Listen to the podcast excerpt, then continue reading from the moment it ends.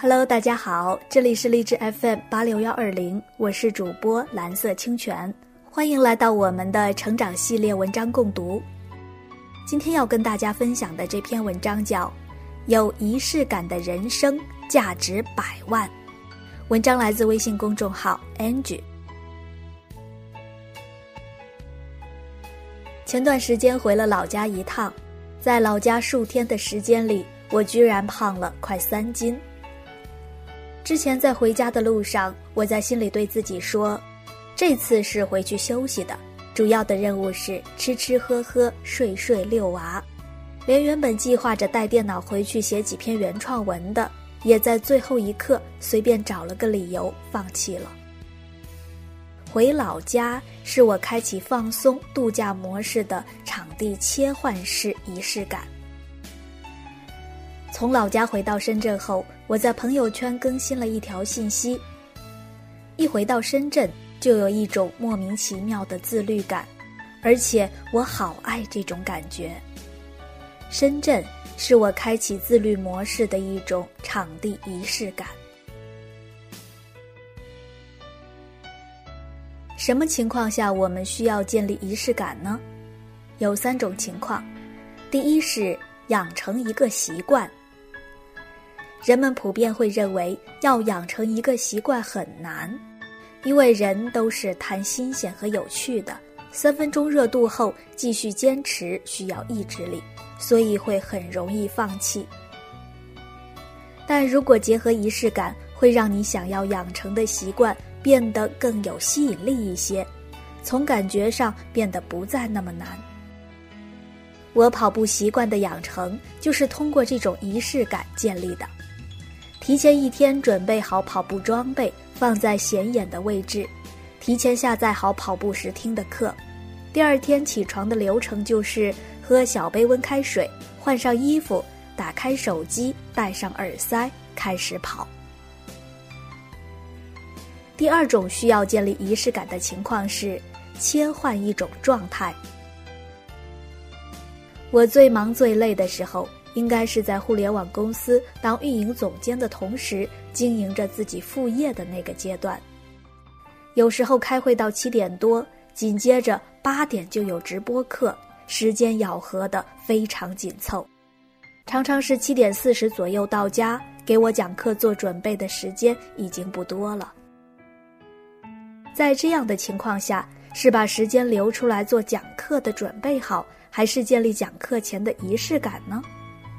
在做了尝试后，我选择了后者。很多课我已经讲得非常熟了，而状态的好坏却会明显影响讲课的效果。高强度上了一整天的班，如果完全不做任何调整，状态要好是很困难的一件事儿。而状态的好坏对我来说，仪式感起了很大的作用。通常情况下，我有两个版本的课前仪式感。时间充裕的情况下，洗个热水澡，加灌下一大杯温开水，加对自己说一句“加油”，再加上提前十分钟进入到书房。如果时间不充裕的情况下，我会去掉洗澡的环节。这些仪式感需要的时间只有几分钟而已。但效果却可以维持一两个小时。那么第三种情况呢？建立仪式感也是主动享受人生的一种方式。无论在哪里，如果有仪式感思维，你的人生都会多一些小确幸。我特别喜欢吃甜品，辞职后我一直在家办公。在家办公有时候特别乏味，所以我会在工作日的下午给自己安排一次下午茶。有时候是切片蛋糕配牛奶，有时候是炖燕窝，有时候是炖银耳。下午茶时间一到，我会马上放下手中的工作，细细品味这些美食。表面上来看，这段时间是完全拿来浪费的。但实际上会让我整个人很放松。下午茶结束后，状态满分，工作的劲儿十足。如何才能自然而然地形成仪式感人生呢？写作时，我最喜欢的仪式感是坐在书桌前，打开有道云笔记，开始噼噼啪啪的敲字。我身边有很多写作者，他们写文章的仪式感多种多样。有一定要去咖啡馆吵吵闹闹的环境下才能写文章的，有用讯飞说话来写文章的，还有要周围的环境非常安静才能写文章的。仪式感无好坏，最重要的是找到最适合自己的方式，而找到最适合自己的方式也很简单，就是把你能想到的都去试试。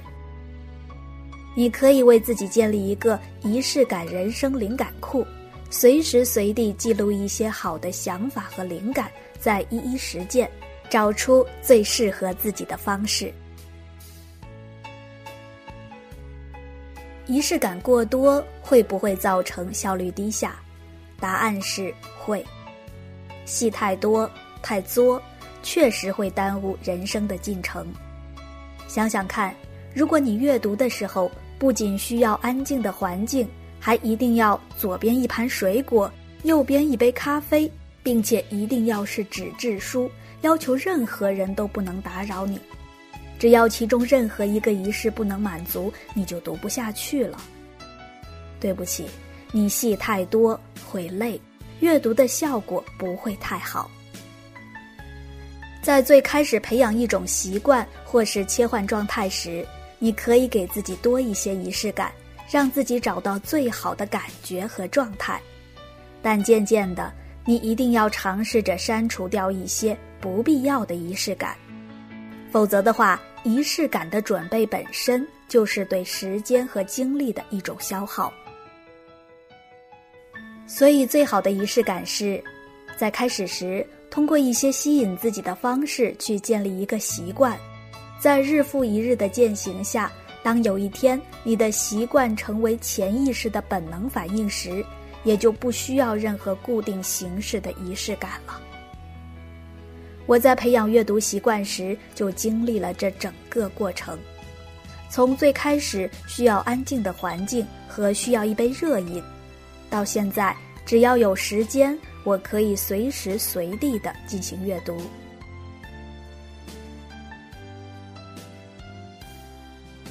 好，今天的内容就分享到这里。喜欢我们的节目，欢迎转发和留言。如果你有什么想说的，也欢迎添加我的微信号。我的微信号是蓝色清泉拼音的全拼。加我的时候一定要告诉我添加的理由哦。好，感谢大家的聆听，我们下次再见。